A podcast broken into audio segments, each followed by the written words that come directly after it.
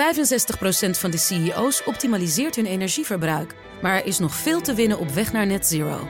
Meer weten? Ga naar pwc.nl/netzero. Hartelijk welkom bij deel 2 van CryptoCast 296, het podcastdeel. In het eerste deel hebben we het gehad over het crypto-nieuws, Sam Bankman-Fried onder andere. En je vindt dat als de vorige aflevering 296a. Mis hem niet. En nu gaan we het hebben over Wordproof en AI met... Hij is er weer. Sebastiaan van der Lans, hartelijk welkom. Herbert, dankjewel. Oprichter van Wordproof. En mijn co-host is Krijn Soeteman, cryptojournalist en auteur. Hartelijk welkom, Krijn. Hoi. Voor we beginnen eerst even dit. Dit programma wordt gesponsord door Bitvavo, de grootste en meest gewaardeerde crypto-exchange van Nederland, waar je makkelijk 200 verschillende digitale valuta kunt kopen, verkopen en bewaren. Oké, Sebastiaan, ruim 2 jaar geleden was je hier voor het laatst. Dat is toch wel weer lang. De tijd vliegt in crypto. Het is echt gevlogen, ja. Waar ben je in de tussentijd mee bezig geweest? Ik zit helemaal in de technologie, ook privé. Ja, mijn man en ik zijn getrouwd ondertussen. Vorig jaar. Gefeliciteerd, dat heb je ook aangekondigd. Dat heb ik toen aangekondigd, ja. Dat klopt. Ja. En we zijn nu met een kindje bezig. Dus we hebben een aantal embryo's in de vriezer liggen. Dus, ook technologie. Ja. Oh, als het goed is deze maand kunnen we dat voor het eerst gaan proberen. Ontdooien. Ja, dus ook privé helemaal de technologie. Oké, hey, ander soort technologie trouwens. Ja, natuurlijk. Dus dat is verder niet voor hier, maar wel erg leuk. Ja. Maar Wordproof, wat was Wordproof en hoe gaat het ermee? Ja, wat was Wordproof? We vechten bij Wordproof voor een beter internet, een meer betrouwbaar internet. De technologie, we zitten in de cryptocast, crypto, blockchain. Blockchain is in 1991 soort uitgevonden, zou je kunnen zeggen, om integriteit van informatie aan te tonen. Aan te tonen dat je niet gerommeld hebt met informatie. Dus bij wie komt het vandaan en wanneer is het gepubliceerd? Ja. Dat brengen we naar alle informatie die het doet. 1991. Dat overvalt mij een beetje, terwijl ik me ook half heb verslikt. Is blockchain uitgevonden? Dat, ja, klopt. Oh, dat, ja, Scott Stornetta. Scott Stornetta. Ja. Ik heb hem ook geïnterviewd voor mijn podcast. Misschien kunnen we later daar nog over hebben. Zal voor veel luisteraars toch een... openbaring zijn, 1991. En het is vrij onbetwistbaar. Waarom? Omdat... het staat in de blockchain. Het staat in de blockchain, dat is nummer 1. En nummer 2, er zijn 2 research papers geschreven door Scott Stornetta en Stuart Haber. En die zijn allebei, en waarvan de eerste is How to Timestamp a Digital Document. Beide research papers zijn gequote in het Bitcoin whitepaper. Dus daar is best wel breed draagvlak voor. Maar wat we doen bij Wordproof is dat timestampen, waar blockchain dus voor uitgevonden is, dat brengen we naar informatie die ertoe doet. Dus naar nieuws, naar terms and conditions, naar productinformatie. En we werken samen met enerzijds overheidsland en anderzijds de zoekmachineland. En wat we zorgen is dat als er getimestampt wordt, waar we voor vechten is, kom je, hoe transparanter je bent, hoe hoger je moet komen in de zoekmachine. En hoe meer identiteit je koppelt aan je informatie, hoe hoger je moet komen in de zoekmachine. Oké. En ik herinner me dat met Wordproof dat je probeerde om dat soort timestamping uit te voeren op nieuwsartikelen. Ja. Zodat mensen en organisaties hun auteursrecht daarmee konden bewijzen. Ja, exact. Aan mensen, maar ook aan zoekmachines. En dat gebeurt nog steeds, toch? Dat gebeurt nog steeds. Ja. Dus grote krant met 3 letters doet dat onder andere. Er zijn meer dan 1000 websites die dat timestampen doen. En we hebben dat een stukje breder getrokken. Dus we zijn nu heel erg, omdat we in die publisher groep zitten, omdat we in die e-commerce groep zitten. We zijn AI hebben we erbij gepakt. Omdat we zien met AI zijn allemaal spannende dingen aan de hand. Het is enerzijds geweldig. Anderzijds komt het ook met uitdagingen. En wat we zien is eigenlijk dat transparant maken en accountable. Dus bij wie komt de informatie vandaan.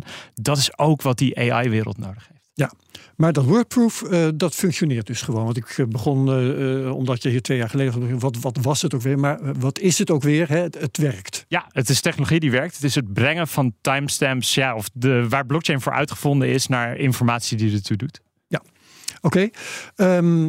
Interessant ander voorbeeld dat we in de crypto-pers zijn tegengekomen was dat Guatemala timestamping gebruikte bij het beveiligen van de verkiezingen. Guatemala, de buurtjes van El Salvador. Ja, inderdaad. En hadden ze, ik weet niet meer precies wie de partner was die ze daarvoor hadden, maar hadden ze die technologie bij jullie kunnen inkopen? Die hadden ze bij ons kunnen inkopen, maar wat ze gebruikt hebben is Open Timestamp. En Open Timestamp is een open protocol om te timestampen op de Bitcoin blockchain. Maar is dat heel snel of is dat een ander type dan wat Wordproof gebruikt? Of Hoe werkt dat precies? In de basis wat een timestamp is een vingerafdruk. En dat kan van elk type informatie zijn. Dus dat kan van een nieuwsbericht zijn, van terms and conditions. Maar ook wat zij daar hadden. Ze hadden 25.000 stembureautjes. En wat ze dus deden, als die stemmen geteld waren op die kantoortjes.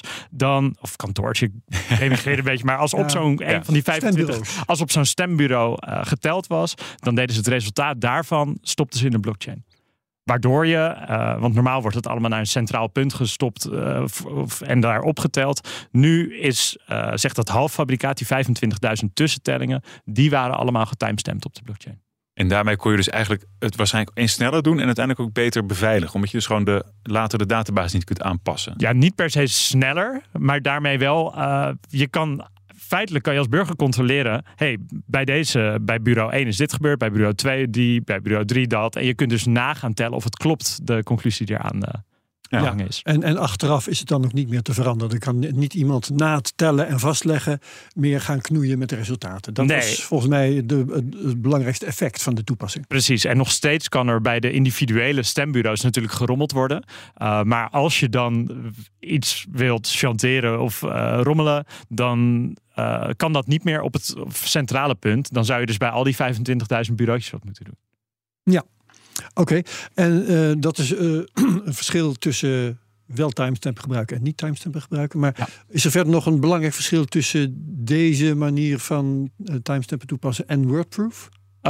Wij doen het op een iets andere manier, omdat we... Open Timestamp is een protocol specifiek voor de Bitcoin-blockchain ontwikkeld.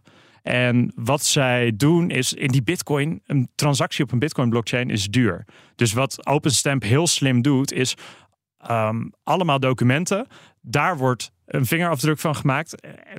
Ze batchen het, ze maken groepjes, waardoor je kosten verdeeld. Timestamp van een timestamp van een timestamp hebt. En die stoppen ze in de blockchain. Dat is eigenlijk een heel groot hashboom. Een hashboom. Ja. Dat is letterlijk wat het is.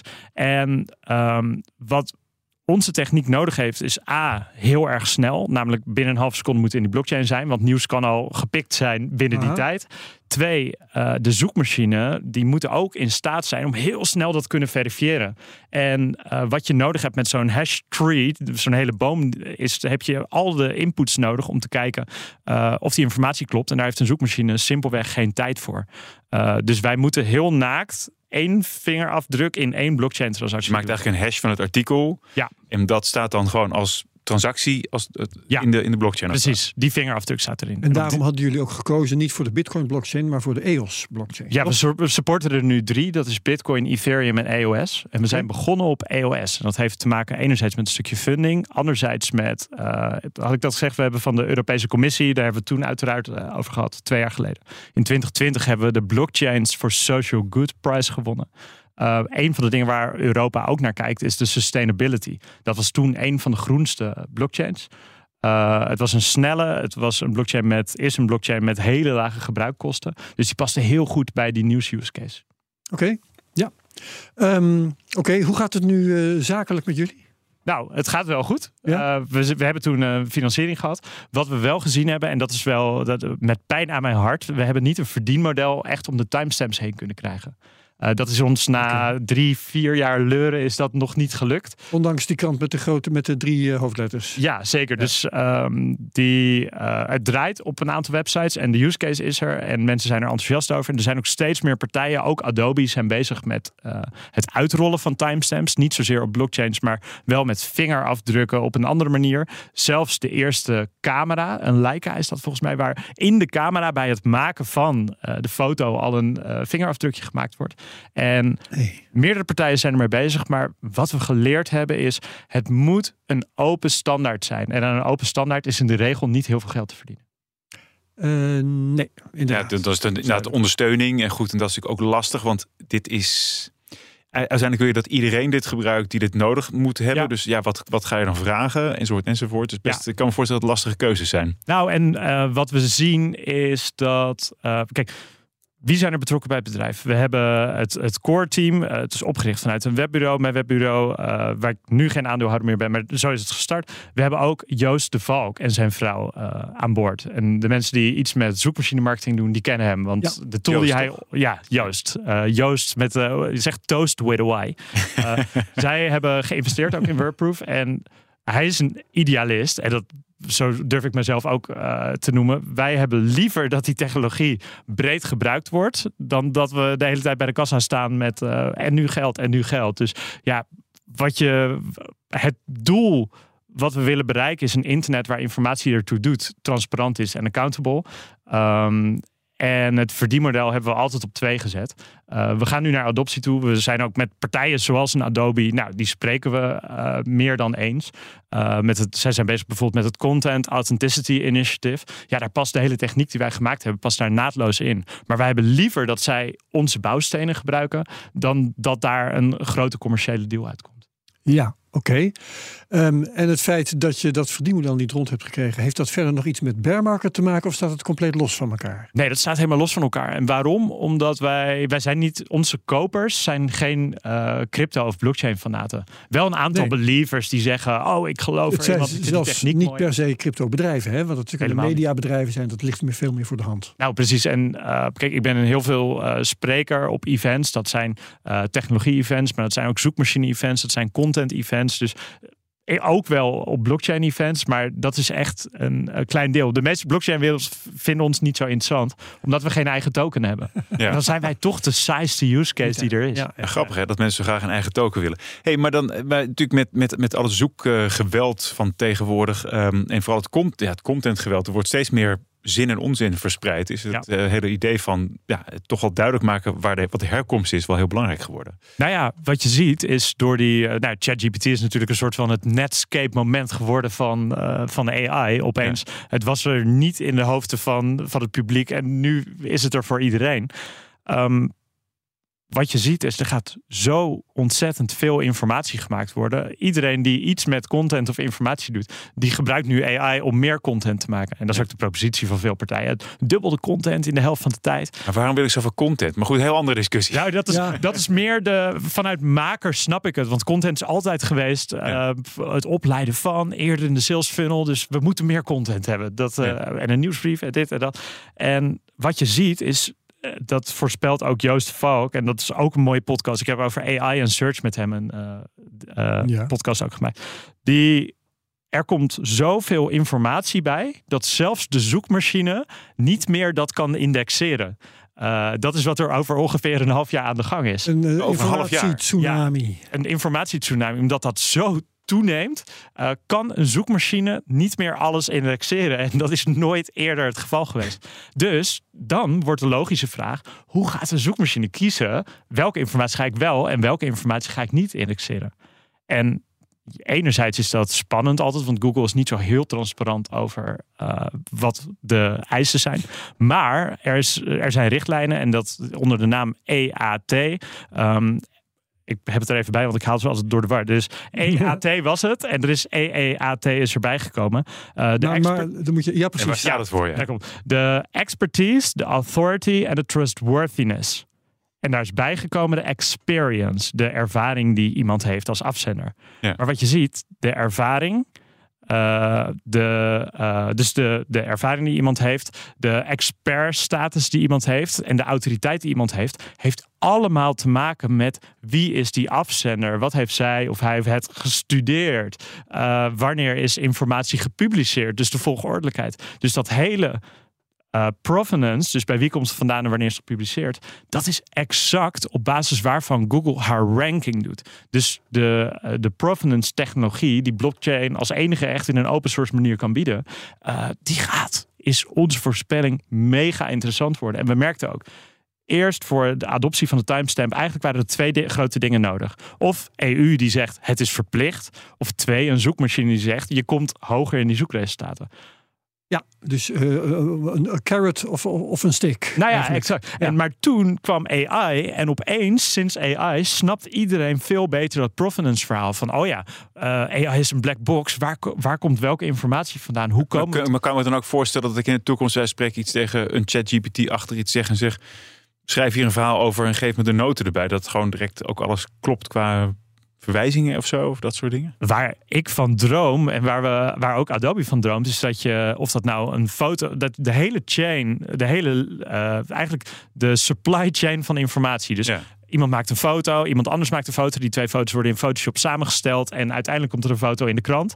Dat je die hele, wat zijn de stapjes en wie is waar betrokken geweest en wat is waar allemaal geregistreerd. Eigenlijk wat sommigen in 2013, 14 al zeiden over toen Bitcoin alleen. Van we kunnen dit in de toekomst, gaat het allemaal met microtransacties gaan. Ja. Gaat dat betaald worden als er een stukje van jou gebruikt wordt, daar een stukje van die. Nou ja, dat zou helemaal mooi zijn als er een infrastructuur komt. Eigenlijk wat Buma Stemra al een beetje namaakt. Van ja. Hoe vaak wordt dit gespeeld en dan gaan we het ongeveer zo verdelen. Wat heel mooi zou zijn. Kijk, daar kunnen we het straks nog over hebben. Die AI, hoe wij die vormgeven, is een AI die helemaal traceable is. Dus je traint hem met je eigen informatie. En vervolgens kun je zien bij de output welke input is gebruikt en welk stukje uit de input heeft geleid tot deze output. En eigenlijk, dat is ook waar veel EU-regelgeving over gaat. De traceability in AI. Zorgen dat het niet een black box is, maar dat het veel meer na te gaan is waar welke informatie vandaan komt. En timestamps of provenance kan daar een hele mooie rol in spelen. Nou, want nu wil ik even de klokken gelijk zetten. Je bent eigenlijk al half aan het vertellen hoe jullie hierop in gaan haken met Wordproof. Maar kun je dat er nu even van nul af aan gaan zeggen? Wat zie jij nou precies voor kansen en wat gaan jullie doen? Ja, uiteraard. Ja. We hebben een product ontwikkeld, want wat we zagen, we zitten aan tafel bij uitgevers, we zitten aan de tafel bij e-commerce partijen, we zitten aan de tafel bij commerciële contentmakers. En ChatGPT is daar fantastische tool voor sommigen, maar het komt ook met risico's. Enerzijds is het getraind op tot september 2021. Nou, dat zal over een jaar is dat natuurlijk helemaal bij, maar er zal altijd een soort lag in zitten. Er is een zorg bij veel partijen dat... Als het gaat om feiten. Ja, dus enerzijds om de nieuwigheid. Anderzijds om de... Het model is getraind op basis van het hele internet. Maar de kwaliteit van het hele internet, gemiddeld genomen... Ja, is niet waanzinnig. Nou begreep ik wel dat daar toch wel... dat ze vooral nieuws hebben gebruikt... en toch wel bepaalde dingen echt niet hebben gebruikt. Ja. En het is ook zo, als je prompts schrijft... hoe beter je prompts zijn, hoe beter de output. Want een prompt, dat is even voor zijn luisteraar... wat. Een prompt is een vraag stellen aan een AI-model. Dus dat kan zijn... ik doe alsof ik een schrijver ben voor BNR. Schrijf voor mij een artikel over de koopkracht in Nederland... en onderbouw het met een aantal cijfers. Nou is dat toevallig een moeilijke vraag... omdat die getraind is tot 2021. Ja. Maar als je zelf informatie ook ingeeft... bijvoorbeeld, en ik heb hier een document met de laatste informatie gebruikt... dan snapt hij dat allemaal? Soms wel, soms niet. Kijk. En wat wij doen is private AI. Dus ChatGPT is een publiek AI-model, getraind op basis van het hele internet. En je zou dus zeggen, als je niet de juiste vragen stelt, ook verwaterd met alle rommel van het internet. Ja. En de hoek waar wij op gaan is juist de private AI. En daar hebben we een product in gemaakt. Content Core heet dat. Maar wat het is, je traint... Content Core, met twee C's. Even voor duidelijkheid. Ja. En je traint dat op basis van je eigen informatie. Dus stel dat je een krant bent, dan gooi je er 100.000 laatste artikelen in. En je stelt daar vragen aan. Dus je kan, net als bij ChatGPT, kan je daar vragen aan stellen. Maar die worden beantwoord puur en alleen door chunks of op basis van zaken uit jouw eigen archief. En daarbij ook welk stukje uit welk artikel hebben we daartoe gebruikt. Ja, dus met bronvermelding. En nu komt het allerleukste voor de mensen die van zoekmachine houden. Dus mijn achtergrond, ik zit al 17 jaar in de bureauwereld... en heel veel met zoekmachinemarketing bezig geweest. Een van de belangrijkste dingen in zoekmachines is links tussen artikelen. Links tussen type content. En doordat je weet welk type of welk stukje content uit jouw archief gebruikt is, kun jij enerzijds naar die artikelen linken vanuit jouw nieuwe artikel, maar anderzijds vanuit die oude artikelen weer linken naar dat nieuwe artikel. Waardoor je in één keer dat nieuwe artikel naar boven kan duwen in de zoekresultaten. Oké, dus die oude artikelen die kun je dan daarmee aanpassen. Exact. In sommige gevallen is dat not done. Hè? Dat je een bestaand artikel... in alle gevallen eigenlijk. Ja, het ligt eraan. Kijk, je hebt het over aanpassen. Dat is stap 1. Media zijn er heel voorzichtig in. Nee, dat snap ik. Maar aanpassen is stap 1. Maar een linkje toevoegen is stap 2. Ja, dan zeg maar, de link is dan eigenlijk is geen onderdeel van het verhaal zelf. Ja, maar, je kunt, extra erbij. Wat kan eronder? Vindt meer informatie. Later toegevoegd, dubbele punt. Dat kan natuurlijk wel. En wat je kan doen, wijzigingen maken in media, daar is niks mis mee als je er transparant over bent. Ja, precies. Dus kijk, daar vechten wij altijd voor. Dus we zeggen, als Wordproof haar werk goed doet, dan komen we tot een Trusted Web. En een Trusted Web is waar de informatie die het doet, is transparant en accountable. Bij wie komt het vandaan? Ja, ja. Overigens, zoals je het nu schetst, is het aantrekkelijk voor een medium, hè, voor een krant bijvoorbeeld. Ja. Want je krijgt nieuwe artikelen die vooral verwijzen naar oude artikelen van de krant zelf. Ja. Als lezer ben ik daar misschien iets minder enthousiast over. Want dan vind ik het misschien wel fijn dat een nieuw artikel gebaseerd is op veel meer dan de inhoud van alleen maar die ene krant. Uiteraard, natuurlijk. Dus wij zien dit ook meer. Wij zien niet een AI die vanaf nu je krant schrijft. Wij zien het als een hulpmiddel voor de journalist. Ah ja. En wat we zien, juist ook de journalist, want veel journalisten... Ik heb heel veel presentaties over AI en private AI en ChatGPT gegeven op redacties. Veel journalisten zijn best wel bang. Die houden niet zo van AI, omdat het toch een soort voelt bedreigend. Ja, dat gaat mijn werk doen. Nou ja, precies. En er zit een heel groot verschil in hoe dit ontvangen wordt bij de commerciële partijen en bij journalisten. Doelgroep. Maar wat je ziet, de journalisten die er wel los op... Meestal de mensen die er bang voor zijn, ik ga nu een beetje van de hak op de tak, zijn de mensen die er nog niet mee gewerkt hebben. Oké. En wat ik eigenlijk bij praktisch iedereen zie die hiermee aan de slag gaat, de eerste 10 uur dat je ermee werkt, denk je, wauw, de wereld is nooit meer hetzelfde. De 10 uur daarna denk je, dit is de domste techniek waarmee ik ooit gewerkt heb. Waar zijn we zo vrolijk over? En vanaf uur 21, begint echt kennis begint speelsheid te komen. Herken je dat ook, Krijn? Ja, nee, zeker. Ik bedoel, het is, als je natuurlijk over nadenkt van, goh, gebruik ik AI wel eens? Dat is een beetje waar je volgens mij naartoe wil. Ja. Ja, ik gebruik het voor sommige type artikelen. Is het gewoon super praktisch. Dingen die... een bepaald stramien behoren te hebben. Bepaalde, de bekende groepjes van wie, wat, waar, wanneer enzovoort. Weet je, die modellen die kunnen dat 1000 keer beter dan een mens. En als je gewoon een enorm saai lang persbericht hebt met allemaal slechte quotes erin van de directeur X en Y. Ja. Weet je, als jij een goede prompt kunt schrijven, dan kun je gewoon zeggen tegen de AI... Hier heb je een tekst. Ik wil dat je dit en dit er ongeveer van maakt. En in zoveel woorden. Ja. Natuurlijk moet je het als mens even langslopen. Maar waarom zou je dat zelf doen? Iedereen vindt het vervelend. Ja. Nou, bijna iedereen. Ik heb er persoonlijk geen voldoening van. Terwijl het naar mensen toe gaan, een interview doen. Ja, daar kan die AI lekker niet. Ja. En daar kun je dan misschien wel veel meer op focussen. Ja. En een ander ding wat veel gebruikt wordt, is eigenlijk de repurposing van content. Het hergebruik van content. Maar dat kan van alles zijn. Dus bijvoorbeeld wat ik gedaan heb. Ik heb 40 podcasts heb ik opgenomen. Die transcripts of het uitgeschreven teksten daarvan. Ja. Kan je ook door AI laten doen. Zeker. Ja. Stop ik allemaal in een model. Mm-hmm. En vervolgens kan ik daar vragen aan stellen. Doe de 5 lessons learned voor policymakers uit seizoen 3. Nou, waanzinnig. Met de verwijzingen erbij. Dat is geweldige content. Dat is echt, echt niet leuk om te maken. Als ik dat allemaal had moeten uitschrijven. Was je daar allemaal bezig geweest? Ja. Oké, maar de Content Core, dus we verwateren het niet met de informatie van buiten. En dat maakt dat het minder eng is om te gebruiken, met minder legal risks komt. En ja, ook voor een zoekmachine. Een zoekmachine wil oorspronkelijke content. En als dat allemaal geschreven is op basis van je eigen factful, fact-checked informatie, dan heb je een heel mooi startpunt. Oké. En dit... Oh, sorry. Nee, ga je. Ja. Je bent dit allemaal gaan bouwen. Ik kan me nog herinneren dat ik op een gegeven moment, volgens mij, Instagram-foto's van je zag je alleen maar achter de computer zat prompts te maken. Ja. En op een gegeven moment is dat dus in iets geworden waarvan je zegt van nu gaan we dat bouwen. Heb je alles van dit hele verhaal zelf bedacht? Heb je het met andere mensen samen gedaan? Nee, we hebben samengewerkt met een bedrijf wat allemaal politieke analyses maakt. Dus we zijn met een datawetenschapper die, ik denk, 25 of 30 jaar al met deze materie bezig is. Met hem samen zijn we gaan puzzelen met allemaal open source bouwstenen. Heel veel fouten gemaakt, heel veel dingen opnieuw geprobeerd, heel veel techniek weggegooid, heel veel dingen. Oh, dat werkt toch wel weer goed. We echt gaan experimenteren. Dus ik ben zelf, sinds ik heb het WordPress Agency waar ik werkte, wat ik opgezet heb. Ik heb mijn aandeel daarin verkocht in het begin van het jaar, zodat ik ook echt alle tijd heb om nog dieper de innovatie in te gaan. Ik heb in mijn leven denk ik 15.000 uur geprogrammeerd, 500 uur prompts geschreven. Dus ik ben weer helemaal echt hands-on ook daarmee bezig. Ja. Dus ik draag eraan bij, maar de briljantie komt niet allemaal, zeker niet allemaal. Ik ben de slechtste programmeur in het bedrijf.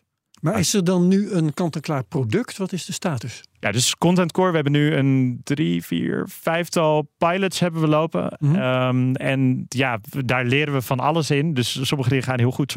Laatst gingen we voor een krant nieuwsartikelen maken. Over in dit geval ook de koopkracht. En er was waanzinnige artikelen kwamen eruit met... Beyoncé die invloed op de inflatie had. Wat in Zweden nieuwsbericht was. CBS, allemaal statistieken, allemaal data. Maar opeens stond daar een hele activistische alinea. Dus wij dachten, wat is hier nou aan de hand? Dit kan niet kloppen. Maar wat bleek, de opiniestukken die werden even zwaar gewogen als de normale nieuwsartikelen. Dus er is altijd een logische verklaring voor als er iets geks gebeurt. Maar het is wel echt zoeken. Ja, je moet het wel herkennen. Je moet het wel... Ja. En je moet ook mensen hebben die het gebruiken, die kunnen herkennen wanneer het herkend moet worden. Zeker. Dus, en die techniek, die eigenlijk, we leveren hem nu bijna alleen nog aan plekken waar hele goede content mensen zitten. Die dus ook echt goed kunnen toetsen van, is de kwaliteit goed? Is het niet goed? Waar komt dat door? Dus we leveren het aan content marketingbureaus. We leveren het aan een aantal uitgevers al. Maar wat we zien is, het zal altijd een stukje maatwerk zijn. Oké, maar als jij zegt, er loopt een aantal pilots. Dan betekent het dus dat er inderdaad afnemers zijn. Ja, er zijn afnemers en er is omzet. Ja. Zo waar. Nee, want omdat jij daarnet zei, Wordproof, het verdienmodel daarvan viel toch een beetje tegen. Timestamp specifiek, daar hebben we niet een goed verdienmodel omheen gekregen. Behalve hier en daar een praatje, maar dat doe ik ook heel vaak voor de goede zaak. Dit is echt een product waar men op zit te wachten. Aan een doelgroep waarmee ik al 17 jaar in contact ben, maar vanuit Wordproof ook al 4 jaar in contact zijn. En dat wordt dan gewoon op basis van licentie of iets dergelijks? Wordt dat bijvoorbeeld. En eigenlijk, het begint weer een beetje op een agencywerk te lijken waar ik veel in gewerkt heb. Want het is toch maatwerk om dit goed in elkaar te kunnen zetten. Je richt het in. Je doet eerst een workshop met de klant. Dat is eigenlijk waar het altijd start. 1,5 uur om de nieuwe contentformules en hoe gaan we het model trainen. Ja. Daar starten we mee. Dus die doen we momenteel heel vaak. Omdat dat ook als je het niet gaat doen, uiteindelijk leer je daar veel van. Dan gaat het model getraind worden. Dan gaan we voor het eerst prompts schrijven.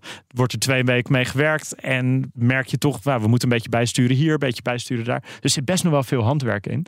Maar daarmee merken we wel dat je echt hele waardevolle ondersteunende tools kan maken. Ja, maar dan is het zo te horen niet open source.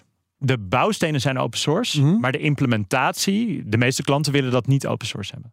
De meeste klanten willen het niet open source hebben. Nee, dat is toch een beetje met welke contentformules werk je. Dat is iets wat je... Dat is dan het IP van de klant. Ja, zeker. Dus eigenlijk de techniek niet. Ja. De techniek die houden we allemaal. Maar het is een beetje hoe ook een open source agency werkt. Van, we werken met open source bouwstenen. De klant kan de broncode krijgen als ze dat wil.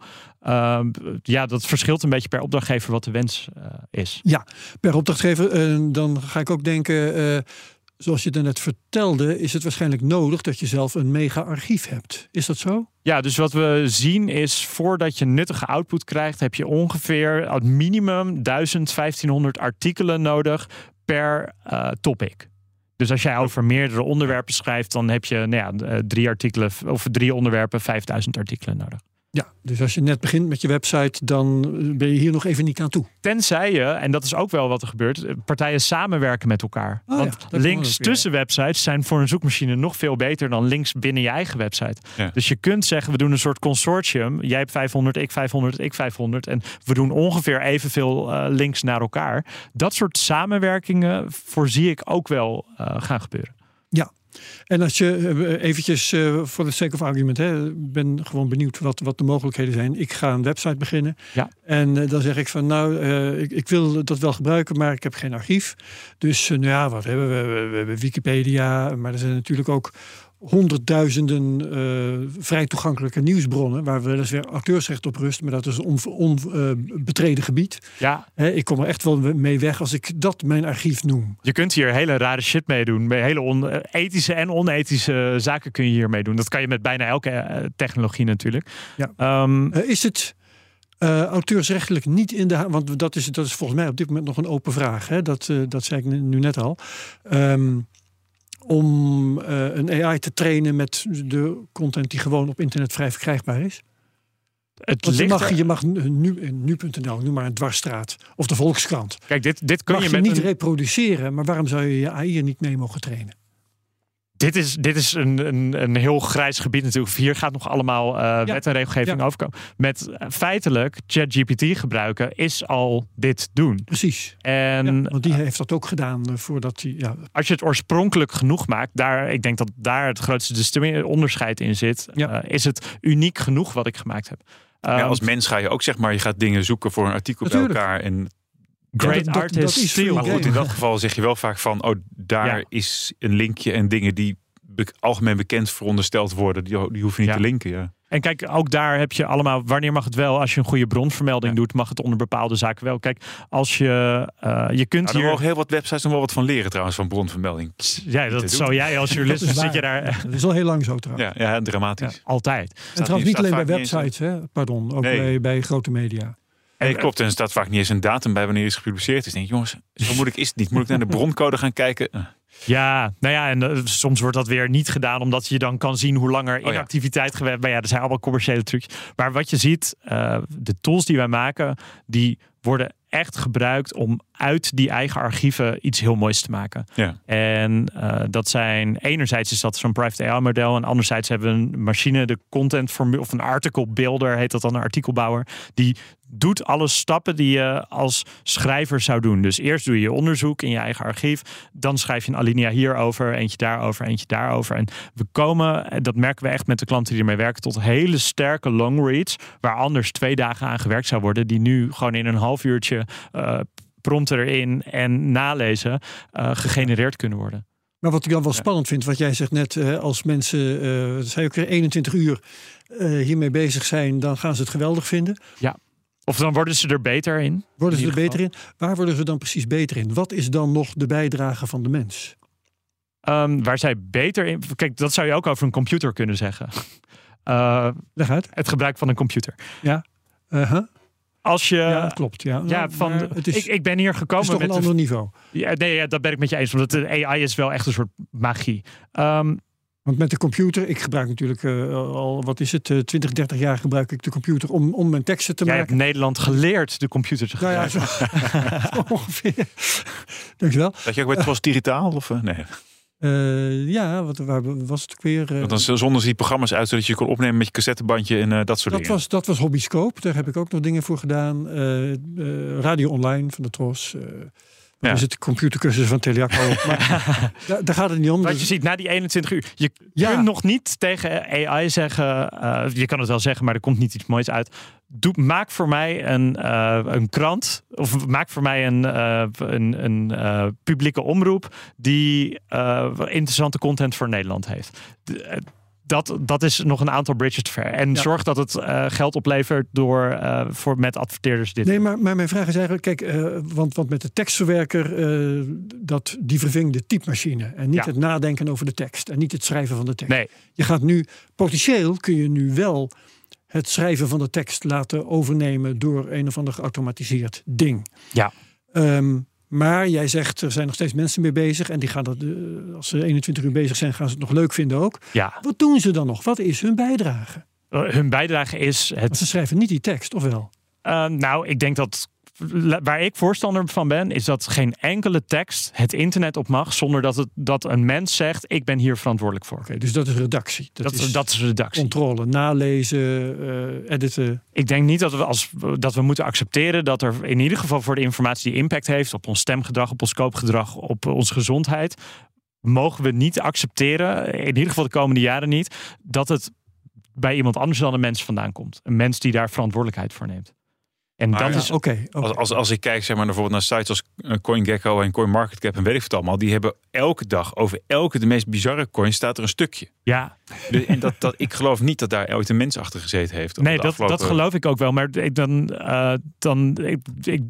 denk dat we het erover eens zijn dat dat niet Dat is ook niet relevant. Het is, nee, dat is niet maar, van het nieuws wat vanuit deze muren gemaakt wordt. Dat is een heel ander type. Dat mensen bepalen hun stemgedrag op basis van wat er binnen de muren van BNR en het Financieel Dagblad gedaan wordt. Ja. Dat is een heel ander type iets dan CoinGecko. En natuurlijk zijn er ook mensen die aankopen doen op basis van wat er op CoinGecko staat. Maar dat is speculatief. Dat is iets anders dan een land runnen. En als je kijkt, zeg maar van... Misschien raak ik nu te ver hoor, maar er was natuurlijk afgelopen week was er zo'n summit over AI in Londen, meen ik. Heb je daar dingen over gehoord? Zijn er uitkomsten van geweest waarvan je denkt van ja, dat is wel een ding waar we op moeten gaan letten? Even kijken. Ik weet specifiek deze in Londen niet. Ik weet wel dat er ook in Nederland een no-code conference was over AI. Wat je ziet bij, en ik heb hier even de regelgeving van de EU, of de AI Act van de EU heb ik uitgeprint meegenomen. Wat je ziet is dat heel veel wet en regelgeving in de EU gaat naar veilig, transparant en traceerbaar. Ja. En dat zijn eigenlijk precies de dingen die we ook bij de uitgevers, maar ook bij de grote corporates terug horen. Van we willen weten waar het vandaan komt. En we willen ook weten welke bronnen er intern voor gebruikt zijn. Dus eigenlijk sorteren we, en dat hebben we met Wordproof hebben we dat altijd gedaan. Dat is een mooie vergelijking tussen AI en blockchain technologie. Van, het is niet alleen technologie, maar het werkt doordat je de policymaker betrekt. Doordat je big tech betrekt. Door samen te werken, door met z'n allen samen te werken, kun je het laten landen in een samenleving. En dat is ook wat volgens ons bij AI moet gebeuren. Die traceability. Je maakt het veilig doordat het transparant is. Zeker op het moment dat zaken mijn leven gaan beïnvloeden, wil ik weten waar informatie vandaan komt. Dat moet naar AI gebracht worden. En dat nemen we in al ons denken. Ik in mijn ondernemerschap al meer dan 10 jaar. In al mijn denken neem ik dat mee. En dan maak je producten die vanaf de start gemaakt zijn op een manier dat ze in de maatschappij passen. Ja, en wat dan nog overblijft. Want ik zie dan voor me dat er veel meer, hadden we het net trouwens ook al over, veel meer stukken gepubliceerd kunnen worden. Hè? Veel meer materiaal, veel meer content. Wat dan nog overblijft is feiten checken. Ja. Want als een machine voortdurend artikelen uitspuugt, long read zei je net, dan zijn er ontzettend veel feiten te checken. Ga ik toch maar vanuit door mensen gedaan zal moeten worden. Grote Amerikaanse media hebben daar hele afdelingen voor. Ja. De New York Times en Wired en zo noemen ze allemaal maar op. Ja. Gaat dat wel schalen? Kunnen we dat als mensheid eigenlijk wel aan? Om alles wat we kunnen creëren ook nog eens op juistheid te gaan checken. Als je links maakt in een artikel, dus ik genereer iets. Dan heeft het artikel zijn eigen feitencheck, bedoel je eigenlijk? Nou ja, dan als het goed is, elke claim die jij maakt, bij het eten van dit word ik gezonder, moet je een bronvermelding van...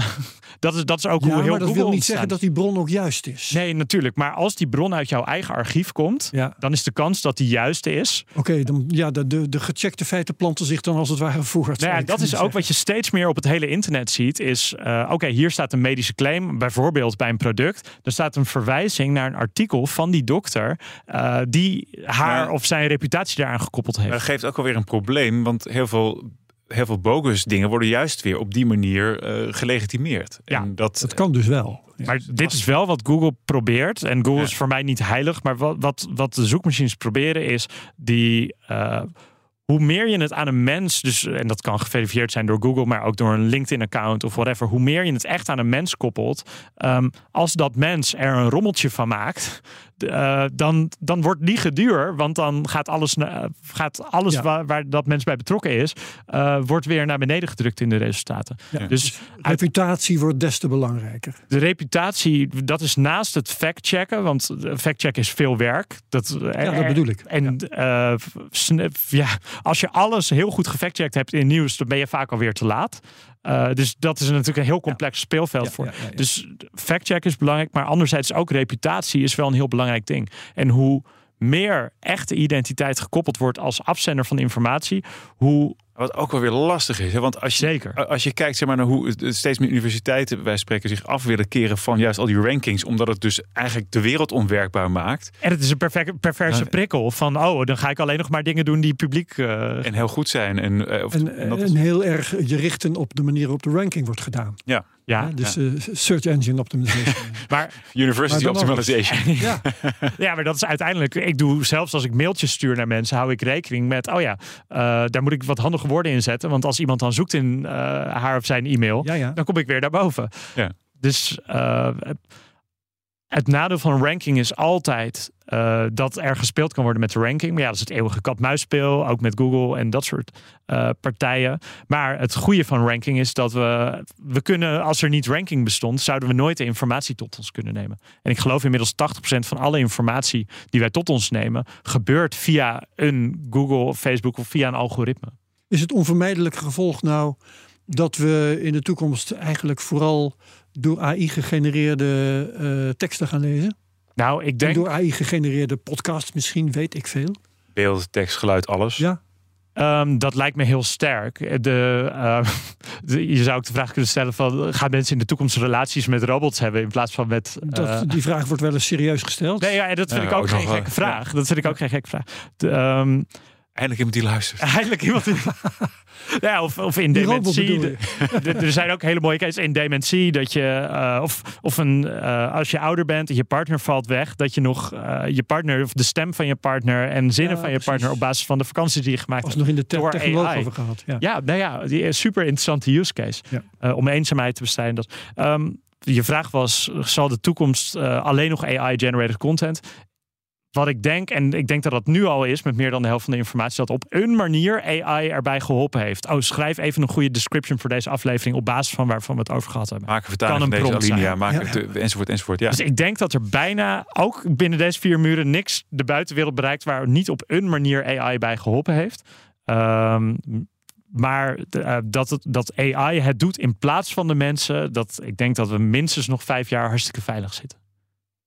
Ja, ik toevallig... dat is een beetje lastig dat we er helemaal niet over gaan... maar toevallig las ik vanochtend een stuk over die AI Summit. En een van de bekendere mensen daarvan was...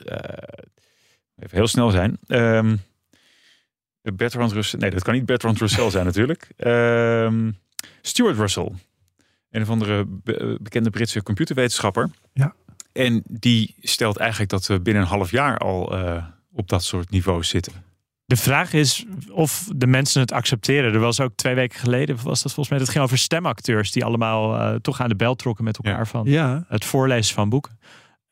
Niet alleen stemacteurs, ook gewoon fysieke acteurs. Die, zeker. Nee, met de boycotts. Sessies gescand worden. En ja, zo. Zeker. Ja.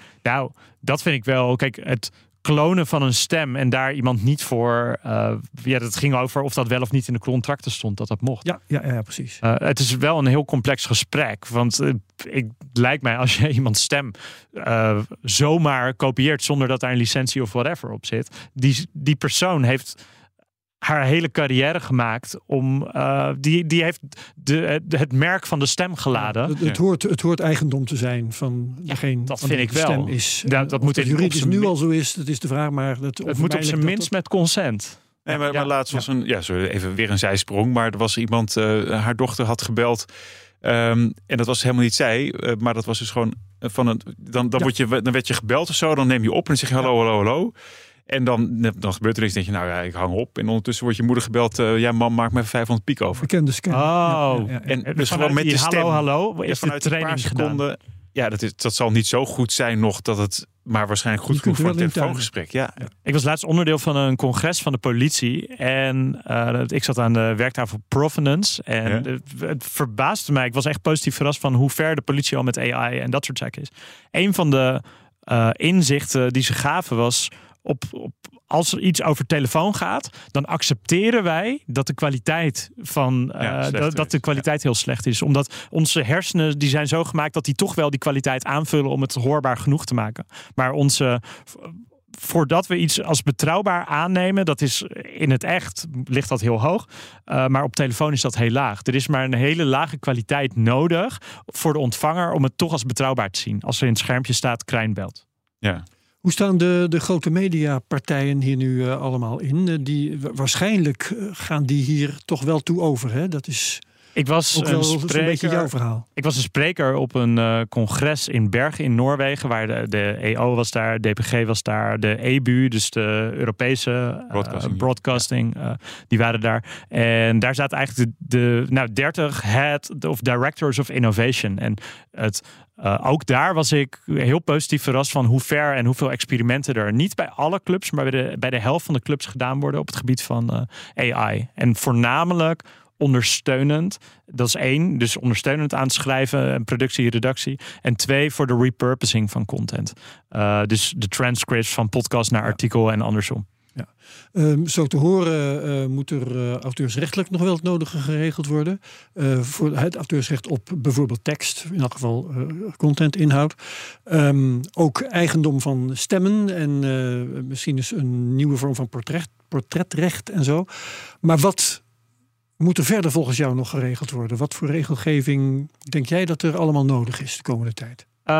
Wat ik heel interessant vind, want kijk, al die copyright dingen met het spoor waar wij op zitten, hebben we daar geen last van, omdat het allemaal een afgeschermde omgeving is. Ja, klopt. Als je naar het publiek kijkt, dan denk ik wat het allerbelangrijkste is de traceerbaarheid. Dus welke inputs hebben geleid tot deze output? Is dit op gebaseerd? Waar is dit op gebaseerd? Dus eigenlijk een soort bronvermelding. En ook ook in zoekmachines. Ik kom steeds terug op die zoekmachines, omdat ik me daar thuis voel en omdat ik in die wereld zit. Google, meer dan de helft van de kliks inmiddels, of meer dan de helft van de zoekvragen, wordt niet meer opgevolgd door een klik naar een website. Dus als je iets googelt, dan komt het antwoord al te staan in het scherm. Nu nog steeds is het vaak zo dat erbij staat, en dat hebben we van deze website, maar dat je niet de doorklik naar die website hebt. Maar mijn vermoeden is dat steeds vaker, AI combineert dat feitelijk. Dus we maken er 1 tekstje van wat de bovenste 5 resultaten zijn. Maar staan daar dan nog linkjes bij naar wat het is? En ik denk dat wij hebben als Europa daar, wij zijn als Europa de logische partij om dit af te dwingen. Die transparantie. Ja. Dat die modellen zo gedaan moeten worden dat in ieder geval in Europa, als jij wil dat jouw informatie in Europa onderdeel daarvan wordt, dan Google moet dat transparant maken. Nou, jij als maker van zo'n product vindt dat belangrijk. Ik als journalist vind het belangrijk. Ja, juristen zullen het belangrijk vinden. Vindt het publiek het ook belangrijk? Die volgen toch geen bronvermeldingen na? Die laten zich door alle nepnieuws gewoon in de luren leggen. Goeie vraag. Dat is een hele goede vraag. En dit is ook een heel groot deel van mijn frustratie in Wordproof geweest. Want ik heb vanaf 2018, 2019 ben ik op de barricades gegaan met transparantie, accountability. We moeten het willen. En als informatie niet transparant is, dan mensen vinden het niet zo erg. Nee. Comfort is belangrijker dan waarheid. En dat is, daar zijn allemaal onderzoeken over. Ik kan ze nu niet quoten, maar 1 op 1 vinden we integriteit het allerbelangrijkst. Maar op het moment dat we ook in een groepsapp zitten met mensen, is de sfeer belangrijker, is het dat we het fijn hebben met elkaar, is belangrijker dan de integriteit. Dat je moeilijke vragen stelt. Ja, of, ja, dat klopt inderdaad. Je gaat niet. Je hebt inderdaad misschien wel eens op avonden dat er bepaalde gesprekken plaatsvinden aan een bar, waarbij ze misschien wat grimmig worden en dat mensen dan toch denken, nou weet je wat, de groeten. Ja, ik kom hier voor de gezelligheid. Ja. En dat is wel een van mijn pijnlijke conclusies. Dat we zijn groots vechters voor transparantie en afzender, het accountability. Zit de mensheid daarop te wachten? Iedereen zegt altijd van wel, maar uiteindelijk interesseert het ze. Dat komt uit bijna elk onderzoek over trust op het internet. Maar het feit dat het kan, dat je het onderzoek kan doen, dat geeft wel comfort. Ja. Dus los van want we hebben dat wel eens getrackt, hoeveel mensen klikken nou op die timestamp certificates die we gemaakt hebben. Dat is weinig, maar tegelijkertijd zijn we met een aantal universiteiten steeds in gesprek en die onderzoeken wat het doet met het gevoel van betrouwbaarheid dat je kan klikken op zoiets. Maar als ik nou even terug ga naar zeg maar, de nieuwe mediagebruikers. Toevallig was er nou net dus een onderzoek verschenen van zo'n media monitor, dat het tv-gebruik drastisch afneemt nog steeds. En dat het radiogebruik blijft een beetje hetzelfde. Het gebruik van papieren media is helemaal gedecimeerd bijna. En dat jongeren blijkbaar heel erg iets jongere mensen blijkbaar heel ongrijpbaar zijn, waar ze hun informatie vandaan halen, maar niet meer vanuit die traditionele nieuwskanalen. En ja, er wordt van alles natuurlijk. Ik toevallig een tijdje bezig geweest met bepaalde dingen rond dat soort feiten en of ze wel of niet waar zijn. Ja, het is ongelooflijk wat er allemaal op TikTok, vooral daar wordt rondgespoten. Maar het is... mensen geloven het allemaal van elkaar, want het is een... Ja. Het is super lastig, want ik geef heel regelmatig nog les op de opleiding waar ik zelf gedaan heb, maar ook af en toe in het basisonderwijs gewoon een middag meedraaien. En dat kan over hoe het internet werkt, kan over van alles zijn. Als je vraagt, zoek eens op het internet... zoek hoe je op het internet hoe je iets kookt of whatever. Dan 10 jaar geleden al... gingen de studenten niet meer naar Google toe, maar naar YouTube. Ja. Mm-hmm. Nou ja, nu is het TikTok waar naartoe. Dus de plekken waar informatie gezocht wordt. Is, dat zijn niet de plekken waar wij ons onderzoek zouden doen. Kijk, hoe je iets kookt vind ik allemaal prima, weet je. Maar ja. Wat moet ik stemmen? Ja, is al lastig. Maar sowieso, kijk, in zo'n algoritme... er komen allemaal mensen langs die het leuks doen. En is dat... ik wil helemaal geen zin om stemadvies te geven. Maar waarschijnlijk zijn het ook bepaalde mensen. Ja, wie het best een verhaal kunnen vertellen. Die het leukste een dansje. Misschien dat misschien wat, in de sportschool. Goed. Oh ja, die. Ja. Oké, nee, we gaan naar een afronding toe. Ja. Wat trouwens eerst eventjes, hè. Zit er nou in Content Core nog een crypto-element? Het is AI. Crypto-nieuwsmedia doen tegenwoordig 50% AI. Iedereen denkt dat het bij elkaar hoort, maar het is lang niet altijd zo. Is er nou nog een crypto-element in Content Core? Nou, wat je ziet is dat de output ervan, dus de artikelen, die worden vaak weer getimestamped. Ja, dus maar die zijn aan elkaar gekoppeld, maar het is niet noodzakelijk of zo. Nee, precies. En wat je wel ziet, want timestampen kun je onder de provenance, dus herkomstvinding, technologie, kun je hem... timestamp is een technologie om de traceerbaarheid te doen. En feitelijk, dat is wat wij naar AI brengen. En dat is de manier waarop wij content maken. Ja, dus inderdaad. Goed. Maar wat zijn voor jou nu de volgende stappen? Waar ga je naartoe? En als je over 2 jaar hier weer zit, wat heb je dan te vertellen? Wat heb ik dan te vertellen? Dan ben ik vader, hopelijk. Ja, nou, dat hoop ik voor je. Ja. Dus, en wat we zien... Kijk, we zijn nu met allemaal grote contentbureaus zijn we aan het samenwerken. Dus ik denk dat wij dan een significant speler... Daar vechten we voor, een significant speler in tools maken voor contentmakers. AI op de manier die goed is voor de makers. AI op de manier die goed is voor de lezers. Dan hebben we daar een... al dan niet met de hele provenance lijn eronder. En of dat dan technologie is die we met Adobe samengemaakt hebben. Of met Adobe gepromoot. Dat Content Authenticity Initiative. Dat is gewoon een heel interessant ding. Die Andy Parsons, daarvan heb ik gesproken. Scott Stornetta, dat is een van die blockchain uitvinders. Nou, die heb ik in mijn podcast gesproken. Al dat denken. Ik ben met die mensen regelmatig in contact. Al dat denken nemen we mee in hoe wij ons AI vormgeven. Joost de Valk natuurlijk is betrokken. De zoekmachineman. Ja. Dus vanuit al die hoeken... vormen wij eigenlijk AI done right. Of generative AI, content AI done right. Dus ik denk dat wij een goede kans maken om de speler te zijn die het minst of niet op ons kop krijgen van de regulator. Omdat we dat denken gewoon vanaf dag 1 hebben meegenomen. Ja. Wat is het grootste probleem dat je nog uit de weg moet ruimen? Nu is dat eigenlijk adoptie. Ja. En wat we zien nog wel is sceptisch wegnemen. Dat is best nog wel heel moeilijk. Het paradox waar we echt tegenaan lopen is... hoe beter het werkt, hoe meer mensen er bang van worden. Dat is echt wat we... Maar toch niet meer dan 21 uur? Nou ja, wat we zien is...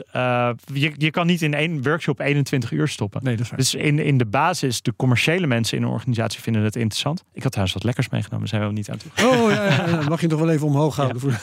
Ja. Gaan we straks soldaat maken. Een Bitcoin chocoladelatte. Heerlijk. Maar wat we zien is... de commerciële partijen vinden het altijd interessant. Maar de schrijvers... er moet een beetje omheen gedaan. In eerste instantie is het voor zij die puur van schrijven het brood verdienen... wordt ons technologie nog wel als spannend gezien. Ik verdenk nu chatbots al dat ze af en toe expres iets net verkeerd doen... qua grammatica, dat je toch nog iets moet doen. Ja, of de nieuwslezer die expres een verspreking doet... om het menselijk te laten lijken. Oh dat had je ook met die Google telefonische antwoord... chatbot die expres in hun teksten had. Hè? Of met te echt menselijk uitziende echte robots. Dat vinden mensen ook heel eng. Ja. Dit was een andere interessante uitkomst. Maar dan gaan bij het politiecongres. Er was een onderzoek en dat ging over... wordt een gezicht of een persoon als minder of meer betrouwbaar ervaren? En wat bleek, dat de gezichten die door AI gegenereerd waren... werden als veel betrouwbaarder gemiddeld genomen... dan foto's van echte mensen. Waarom? Omdat die AI getraind is op betrouwbare mensen. Oh. Bizar. Oh ja, ik dacht dat je misschien iets ging vertellen van dat ze toch kunstmatige wat extra rimpeltjes en moedervlekken en zo kregen. Nee, ja, dat zou kunnen, maar dit is toch wel een schrikbarende conclusie. Ja. Dat. Wonderlijk. Nou goed, daar moeten we misschien een andere keer uitvoerig op terugkomen. Heb jij nog een slotvraag? Nee, ik kan nog een tijdje doorpraten, maar volgens mij zijn we klaar voor vandaag. Oké. Dankjewel. Nou, dan dank ik Krijn Soeteman als mijn co-host van vandaag. Sebastiaan van der Lans van Wordproof en van Content Core. En vergeet deze CryptoCast niet te delen met je volgers. Op Twitter gebruik de mensen @CryptoCast.nl. Reviews achterlaten op Apple Podcasts. Dan zijn we beter te vinden. Like, subscribe en comment op YouTube en verder. Hartelijk dank allemaal en tot de volgende keer bij de CryptoCast. Dag!